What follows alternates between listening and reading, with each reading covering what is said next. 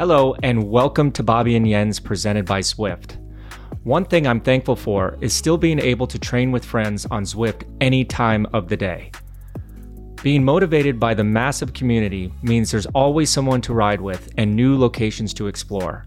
Like the new Japanese inspired Makuri Islands and my personal favorite route, the Mega Pretzel on Watopia.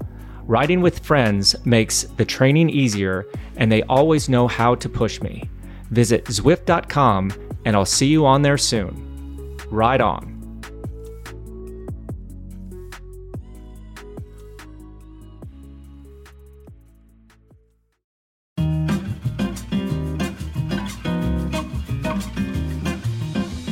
Hello, and welcome back to another episode of Bobby and Jens. My name is Bobby Julich, and as always, we got Jens, my main man, Voigt, over there in Germany. Jens, how's it going, buddy? It is really cold, and um, about 10 days ago, I decided um, my uh, small challenge towards the end of the year is I want to do at least one little piece of sport every day. So normally it's uh, an hour, or it's uh, running, home trainer, and outdoor riding. Back to running, home trainer, and outdoor riding. And I'm doing pretty well. I now have 10 or 12 days constantly um, doing some sports. So that's good. We had uh, the electrician coming to connect the oven at my son's apartment. So the time he's actually really gonna move out, getting closer and closer. So all in all, it looks pretty good on my side. Yeah, it seems like for weeks now you've been talking about getting your son out of the house, but uh, hasn't quite uh, flown the coop yet, huh? Indeed. Well, I, I can't complain, Jens. Um, it's nice weather here. I got to go on a little trip last weekend and it was actually super warm. I get back here to Greenville and it's super warm. Um, but you know me, I hate snakes and sharks. They scare the heck out of me. So anytime I'm in water, I'm like, there's a shark in there. Anytime I'm in my backyard, I'm like, you know, just looking out for snakes. Haven't seen a snake here for for a long time. And I get back and my wife takes a video of a snake in our backyard because it was, you know, our dogs were playing with it. And it decides to somehow slither underneath the house through like a tiny little open open vent. So um, I will not be going under the house for quite a while. I must admit. Um, it's a black snake. It's not a dangerous snake. It's actually one of those good snakes. But yeah, man. No thanks. No thanks. But um, yeah, on to the show today. We have a great guest.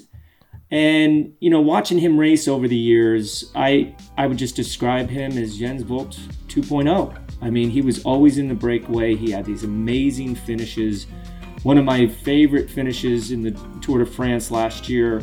Um, oh, I'm sorry, in, in 2019 was when he won the eighth stage and right in front of Alaphilippe and all the guys attacking.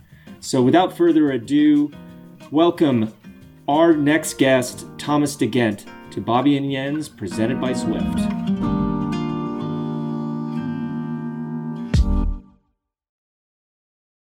Okay, everyone, as promised, today we have one of the strongest men in the peloton over the last decade. And maybe he took a page or two out of Jens's book, but he is his own person. He's won some amazing races. Great guy. Mr. Thomas De Gendt, welcome to the show. Hello. So, yeah, let's start off like obviously it's the off season. Um, tell us where you are right now and what you have coming up over the next couple weeks. Uh, at this moment, uh, I'm just at home in Semmerzaken, and uh, the next weeks, months, I will be in Spain. So uh, on Saturday we leave uh, for training camp, and then I will, just stay there until uh, the second training camp, and then from there on, I will go through, uh, I think, uh, uh, San Luis or San Juan. I always mix them up. Um, and then go back uh, straight to Spain for training camp. And uh, that's so, so, now it's uh, very easy at home, just training from from home. And the next two months will be traveling in Spain and in Argentina. So when you say staying at home and training, what's um what are you training right now? Core stability, muscle, athletics, or just riding the bike? Is it the hours you're doing now? You do some intensity mountain biking, or what's your normal schedule for the, let's say, for the next two or three days? Well, what's your plan there?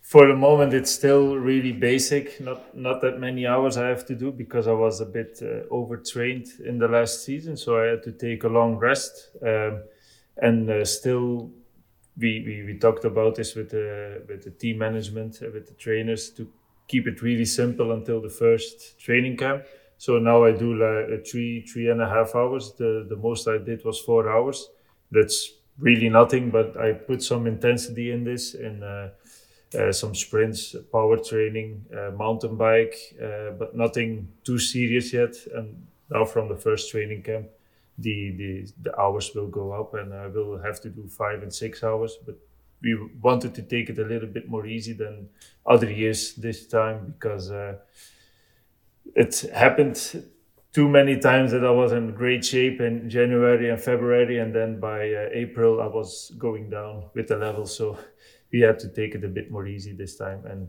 make sure that we are on, in good in good shape in uh, in March and April. So can I just ask then a second question to this? That probably means you will reach your peak form later that year, right? So what are you aiming for? The Ardennes Classics? You want to be in peak form there? Or then even later than that for the Dauphiné, for the Tour de France to go for stage wins? Um, the Tour de France is not not really certain yet because we have a, a young team that also wants to go, and uh, they don't want to put down five names that are certain about their place yet. They want to keep it open and uh, just say 13 names, and they all all 13 have the have an equal chance of going to the tour. Maybe Caleb a little bit more, but the rest is has to fight for a spot. Um, the the goal is always like Paris Nice and uh, Catalonia. Uh, I always want to perform really well, but I always felt like Catalonia was a really good shape. I had a really good shape there, and then from there on it went a little bit downward.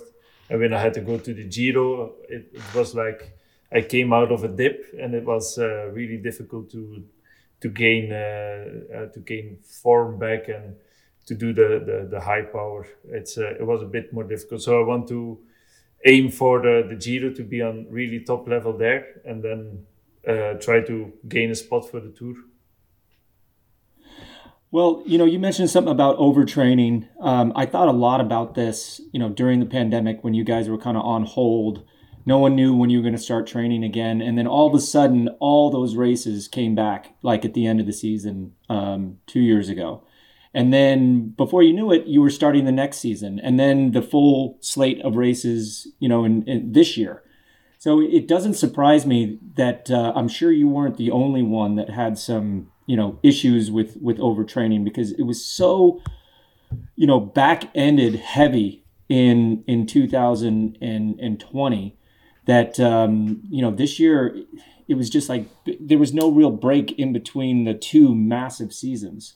So when, when you when you said you felt a little bit overtrained, uh, I know as professional cyclists or even amateur cyclists, they they just tend to deal with it, and it just kind of keeps on not getting better, digging yourself into a deeper hole.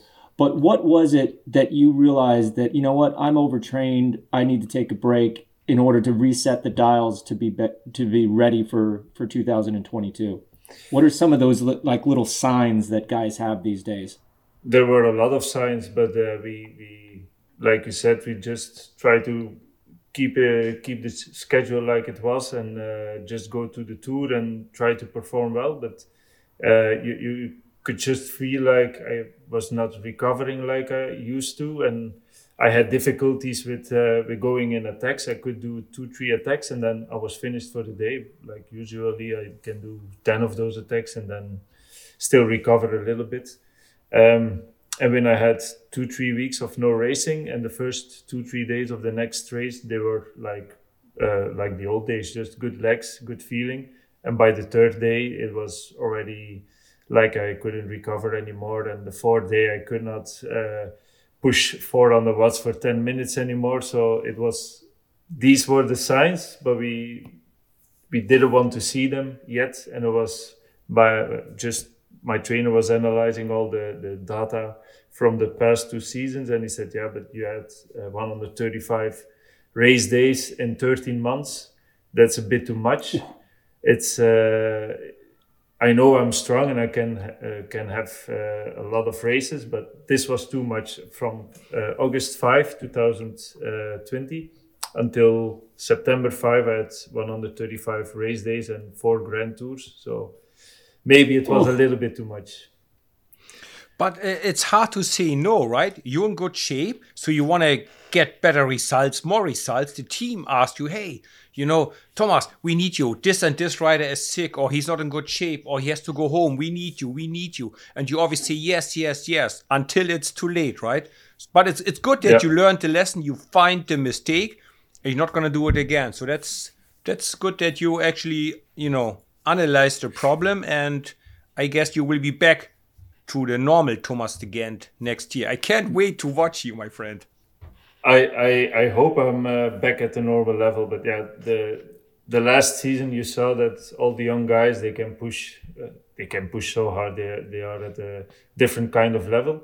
But if you lose one or two percent of your uh, performance, then yeah, you cannot do anything anymore in this peloton. You cannot uh, follow them on a climb. You cannot recover in between climbs. And once they are, they start to attack, and they are start to attack very early, then yeah, it's uh, it's finished and it's frustrating. And I had years before where uh, I was bad in one race, and then we knew, yeah, okay, we need this race to to gain some more, uh, yeah, to gain the form back, to get back at the level that we want to. And we were waiting for this, and this year it just didn't come. So it's it's. Uh, it's it was also new for me and my trainer, but we have to learn from the mistakes that we made and uh, now we know that uh, four Grand Tours is a bit too much in two seasons.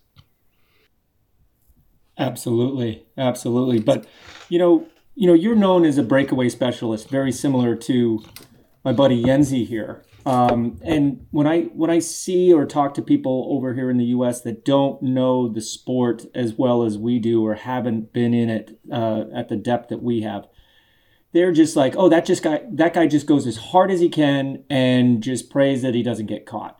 But I was never a breakaway specialist, so I've heard Jens talk about the little tactics or the little things he thinks about or the calculations that he makes.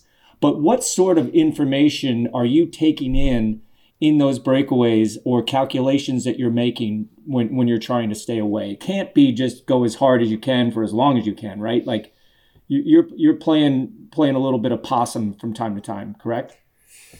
Um, yeah, it depends on uh, what kind of race it is. If it's uh, a, a, race where they can chase uh, really easily, then you have to adapt a little bit to the bunch. But if it's like a race when it's only up and down, like eight, nine climbs, when you go as hard as, as you can on the climb, in the bunch they have to go 20, 30 watts faster than they can do this two climbs, but then the, the domestiques, they are out. Then the second row of domestiques has to do it. Two climbs after that, they are also finished. So at one point, it's only the, the GC leaders or the, the, the big guys that are left. And if you have still two, three minutes, nobody is going to chase anymore. So on days like this, you have to go as fast as you can for as long as you can and somebody will crack. Either it's you or the peloton. Somebody has to crack. And uh, when I try this 20 times in a season, it's 80 times, 18 times me that, that that's cracking. But it's the two times that the peloton that the peloton cracks that makes it uh, worth it to try every time. But now 80% of the of the breakaways is just calculating the uh, the the gap. Uh, you have to know the the parcours, where the climbs are, if there are any climbs, and just uh, like I try to set some goals uh, for myself. Uh, like for example, when there is a still one climb, a small climb, 30 kilometers from the finish, I want to have uh, one and a half minute on the top of this climb to be able to stay to stay away. So then my goal is to have at least one and a half minute on top of this climb. So you what, what I like to do is make intermediate goals to make the race a little bit shorter mentally. instead of thinking about it's a 200 kilometer stage no it's 30 kilometers until that climb. There i want to have five minutes. 20 kilometers further there's another one. So you, you just divide the, the race in in chapters and uh, in sectors and then it's uh, mentally a little bit shorter. This is so cool you sound like me. I would have exactly used the same words, explained the same way. That is so cool to hear it from you. That's also how, how I did it. Calculate, like, instead of going, oh my God, 200 kilometers to go, you go, no, it's only 20 until the next village, intermediate sprint, or 30 to the next climb. I know. Hey, and um, question. Sometimes when I have these long and flat tour stages, right, where nothing happens, and I'm in a break, very often I had the last song I heard in the team bus in my mind all the time. Do, what do you do on these long and boring breakaways to keep your mind occupied? Like I sometimes had this last song, and one time it was Barbara Streisand with Woman in Love. And I had that song hours for hours in my mind. So, what do you do? What is in your mind when it's a long and slow and steady ride? I'm lucky enough when it's a, a race, a, a, flat stage like this, that we have Caleb and I have to work for him, but still you have to try to bring the breakaway back. Um, but my problem sometimes is that I have like only uh, the, the, the, the chorus from a song, only two sentences, and only that those two sentences are going through uh, through my mind the whole time. And then uh, I try to sing something else, but it's it, it doesn't always work. I think it's uh, yeah when it's mentally boring, then you think about the last part where it was still fun, and that's usually in the best. That's the only part where it was still fun. Well, again, you know, being a breakaway specialist and and having to work for for sprinters, you know, like like Caleb, there was one time in your career in 2012 where you didn't have time to go in those long breakaways or work for a sprinter. You were actually riding so well, you wound up getting third overall winning the stage on the Stelvio. You know, had a great time trial on the last day and moved into third overall. Um, what clicked for you in that race? Because obviously, anytime you can get on the podium in a Grand Tour, it's unbelievable. But for for a breakaway specialist, for a guy as big as yourself, um, at that time, I think you were riding for Vacansoleil, correct? It wasn't one yeah. of the biggest teams. But what what clicked that year where you know, not only were you riding well in the flat, but you were riding well, good enough on an uphill to win, you know, Paso de Stelvio. Yeah, I was always a, a decent climber, not like f- for GCs, uh, but I can climb. I can do. Uh, if I really want, wanted to, I could do some more GCs, but I didn't like the lifestyle of a GC rider. They have to watch what they eat, what they drink all the time. You cannot have one bad day or your GC is gone and uh, I just had too much stress, so I stopped with uh, with this. Um, but I'd rather be uh, uh, the cyclist that I am today than try to become a GC rider and fail and just stop like after four or five years uh, and uh, and just be a failed GC rider. That would not be. I, I wouldn't like this. Um, but in 2012, yeah, I was uh, three, four kilos lighter than I am now. I was at uh, 67 kilos, and uh, now I'm 71. Usually, uh, when I'm at, at, my lightest, it's uh, 69 and a half. So uh, I was a lot lighter. I was in the shape of my life. I had a really good training camp, um, and there were no big guys in the in the Giro. The the the best GC riders just weren't there. Um, you, you did not have a Contador or yeah, Basso was already aging, so he was not the Basso that he was that he used to be.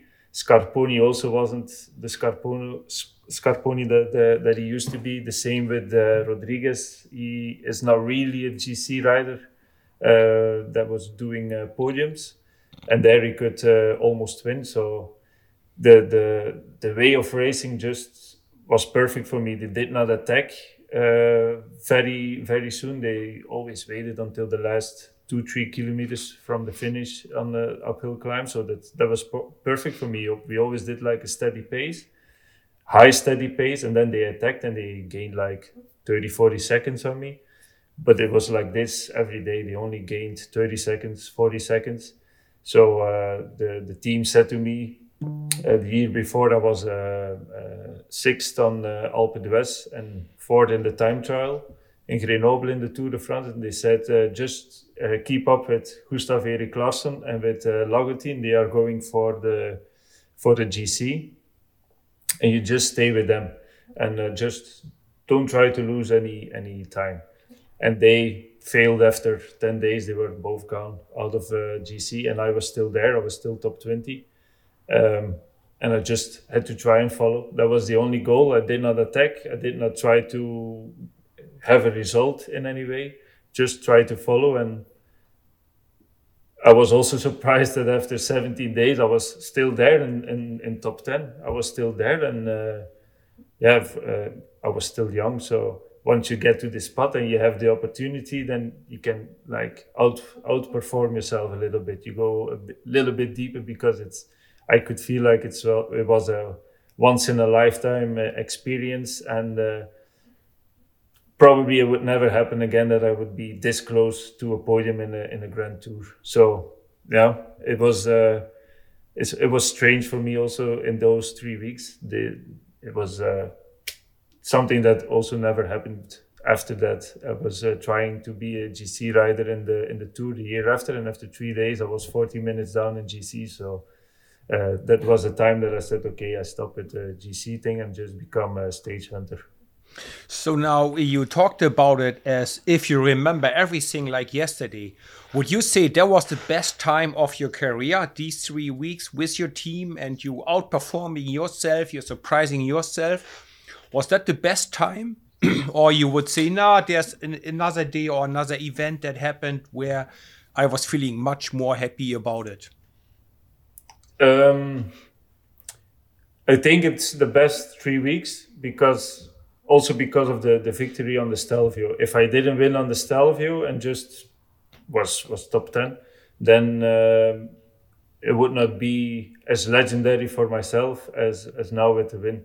Uh, the the win really put a cherry on the cake, and it was uh, a good three weeks without any problems, no crashes, no just one flat tire on a bad moment, but that's it.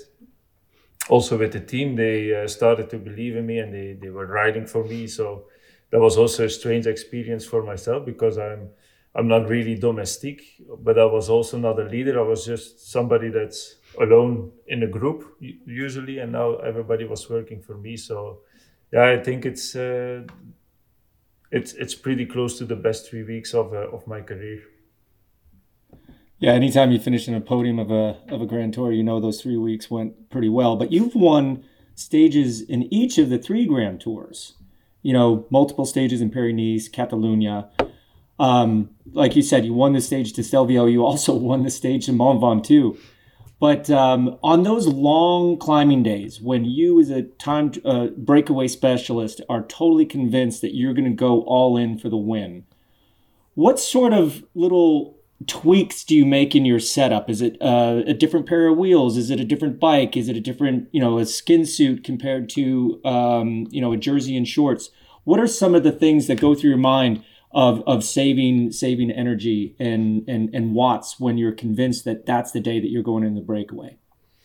Um, yeah, the skin suit is something that uh, I I had to try. Uh, Greg Henderson he said yeah the skin suit is a lot faster than normal jersey and, and pants, so you have to try the skin suit. And uh, I think one of the first races that I tried the skin suit in a race, I, I won. So um, from then on, uh, I just uh, I just kept riding in the skin suit, but everybody uses it, so it's not really an advantage.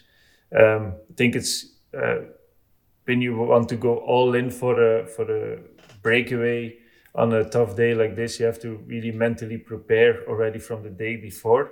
You have to convince yourself that you want to hurt yourself in the the day that's coming, and um, when I really want to be in a breakaway, I have a little bit more interest in the in the parcours in the road book. I look a little bit more into de- detail where the climbs end, the the where the downhill ends, where the sprints are, and um, then I don't really need the information from the team director. I, I have it already here, and just it's confirmation uh, if they tell me anything about uh, the parcours.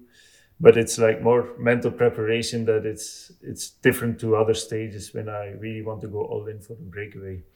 When I had days like that, I refused to think about the length of the stage. I focused all my energy. My first race was finished when I was in the break and the break is established. That was my first finish line. And then, okay, now we think about the rest of the day. How much energy do I have left? How does the competition look? But when I wanted to be at all costs in the break, I never thought about how many hours I'm going to be out there. I had, okay, my first and only goal is make that break. And then I can think about the rest. Did you have a similar strategy or you planned always the entire stage as one piece? No, no, no. The, the, it's uh, something that I tell myself. You have to be in it to win it. So I cannot win from the bunch. So you have to be in it to win it. And uh, being in the break is the first goal. That's the first fight of the day. And that's usually the hardest one to be in the break.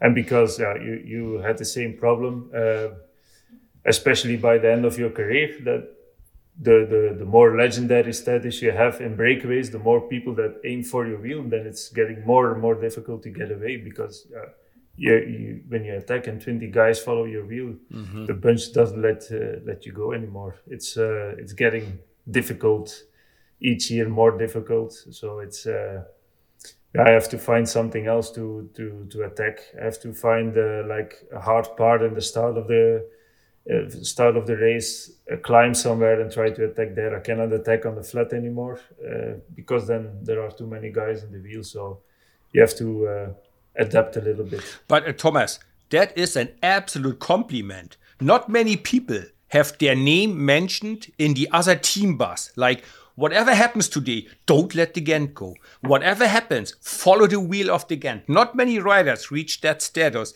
I know it makes the life really hard, but that doesn't happen very often. You should be proud of that. I know it's hard, but that's a very rare compliment. Only once or twice a season a rider accomplishes that. So you're on the right path, my friend. You're doing really well. Yeah, but, but now it's very difficult to to be in a breakaway. So. Uh, uh, it's it's like 50-50 i'm proud to be named in the, the other team buses but it's also yeah, really difficult to do my job mm-hmm. Yeah i mean that that's one thing you mentioned alluded to a little bit earlier is that you know the young guys just have the ability you know to push so much more watts or go so so deep.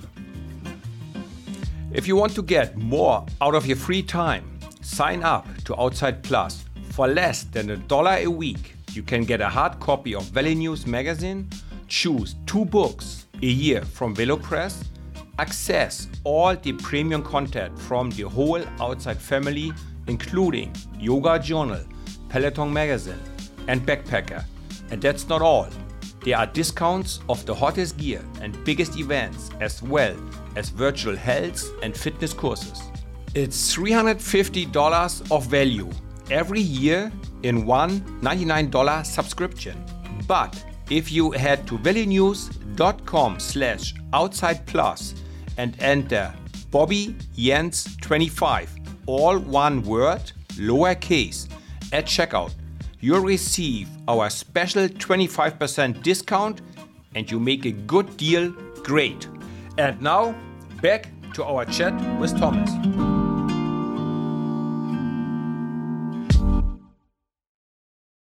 You know, you've been in the peloton for a long time now, and you know, you've been you've raced against the best. And now there's this young generation over the last you know two or three years that are just coming in and everyone's talking about it.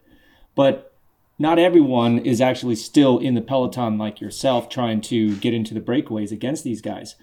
What do you think the new generation is is doing that allows them to a come into the peloton basically from the junior ranks or under 23 ranks and be so successful right away but you know b just just be there at such a young age and and you know what has brought that level up from uh, from you know 10 years ago when you started to till now? I don't think they do something something different.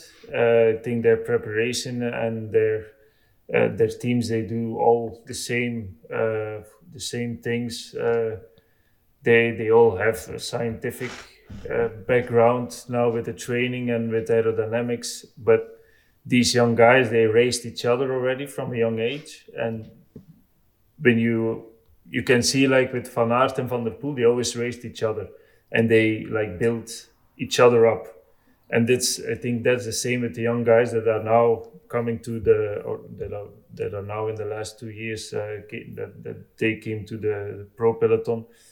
Uh, Pogacar and Evenepoel raced each other, and uh, like Bernal and, and Roglic, they raced each other a little bit. And you have like these young guys when when they are at a young age and they already have to overperform to even win junior races at a high level, and they come to the, the, the pro peloton if they just continue on, on, on, that basis and they skip the under 23 uh, uh, category just because they are so strong and just two three years of uh, of uh, uh, yeah, two three years of riders the all of the same age and they are just all strong and we I think we we didn't have really strong riders five years ago, seven years ago, or eight years ago that came to the, the pro peloton. It was always the same riders still.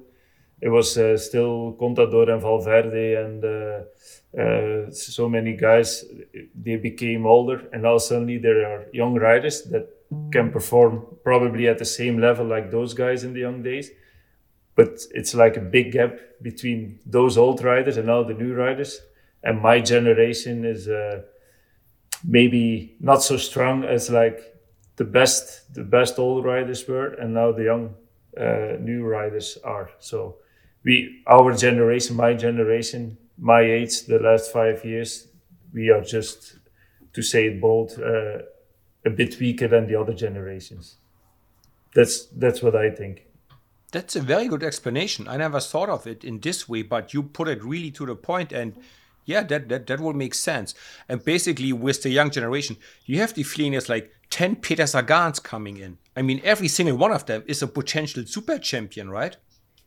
Yeah, I mean, uh, like Sagan, he came to the pro peloton and he won uh, each year 20 races, but he was the only one. Mm. If you have three Sagans every year, then it's it's like uh, three Sagans and they all race different races then you have the same three names winning all the races but that's the same what what happens now so i think it's uh, yeah the, the the young generation is just a level higher and they are with a few too many and uh, it's uh, difficult for us because uh, yeah, normally young riders they come to the pro peloton and they are a bit starstruck and they they see us and they have respect but these young guys they, they don't have respect they just attack you and they leave you behind and they win the races. So it's uh, it's good for the for TV. They they like to attack early. They don't wait until the last three kilometers. So it only it's only good for the, the people at home that watch the races.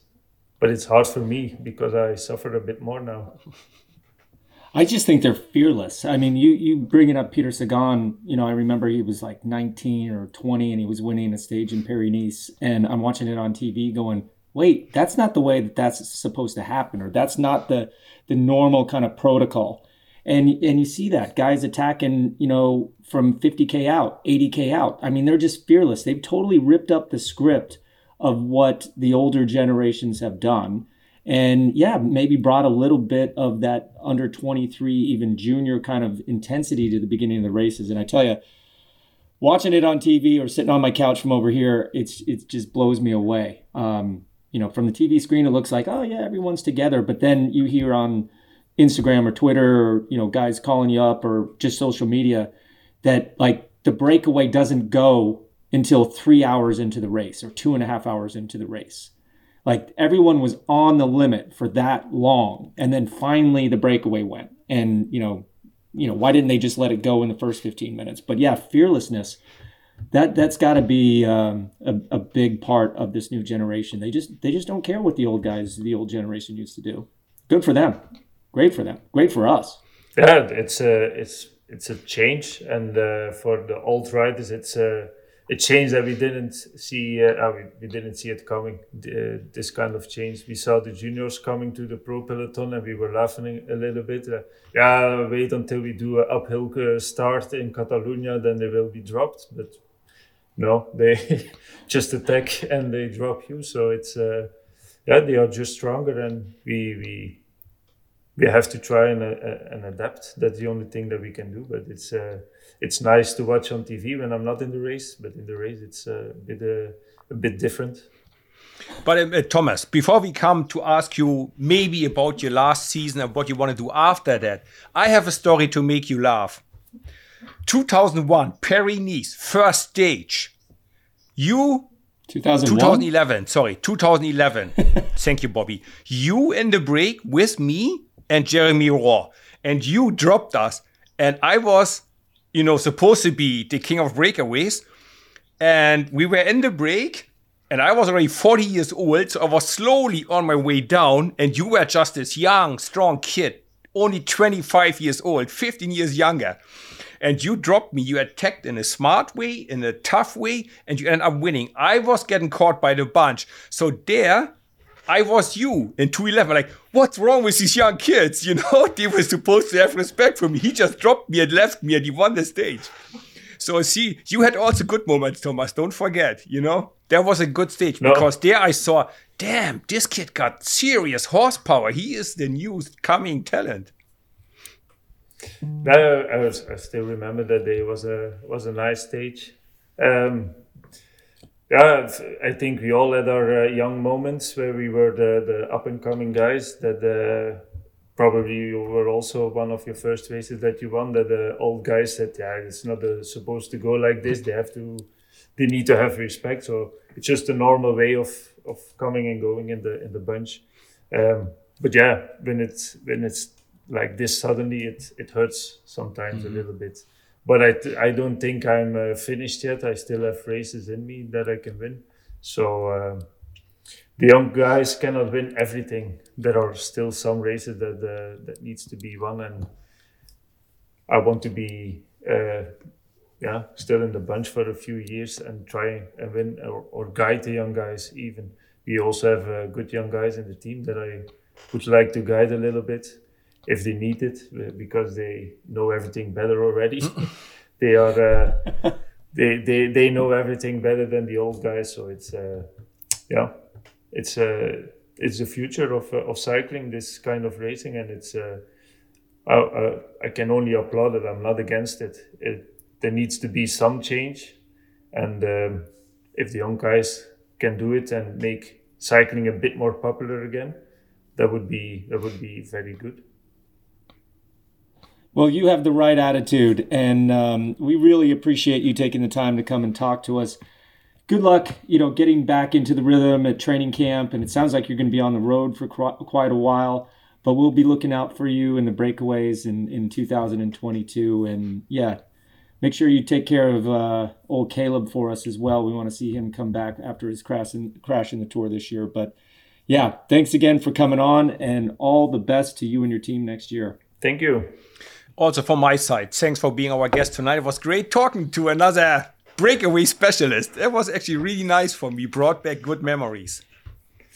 Yeah, but you know, you were my idol when I was young and I was uh, still a junior. And then under 23, you were one of my uh, idols because of your way of racing. And I just copied it. So when you say that I think alike, it's just because I copied your way of racing and I watched the races on TV and I uh, try to do the same in the race I did after. So uh, you, in a way, you made me like I am today. So thank you.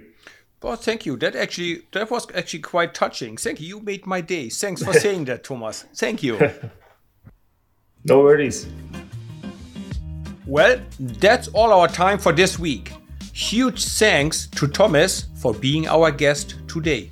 Thanks for listening, and please give us a five star review and share us with all your friends. The show was a VeloNews production in association with Shocked Giraffe. The producer was Mark Payne, and this episode was edited by Tim Mossa. Follow us on Twitter and Instagram at Bobby and Jens and share your cycling stories with us.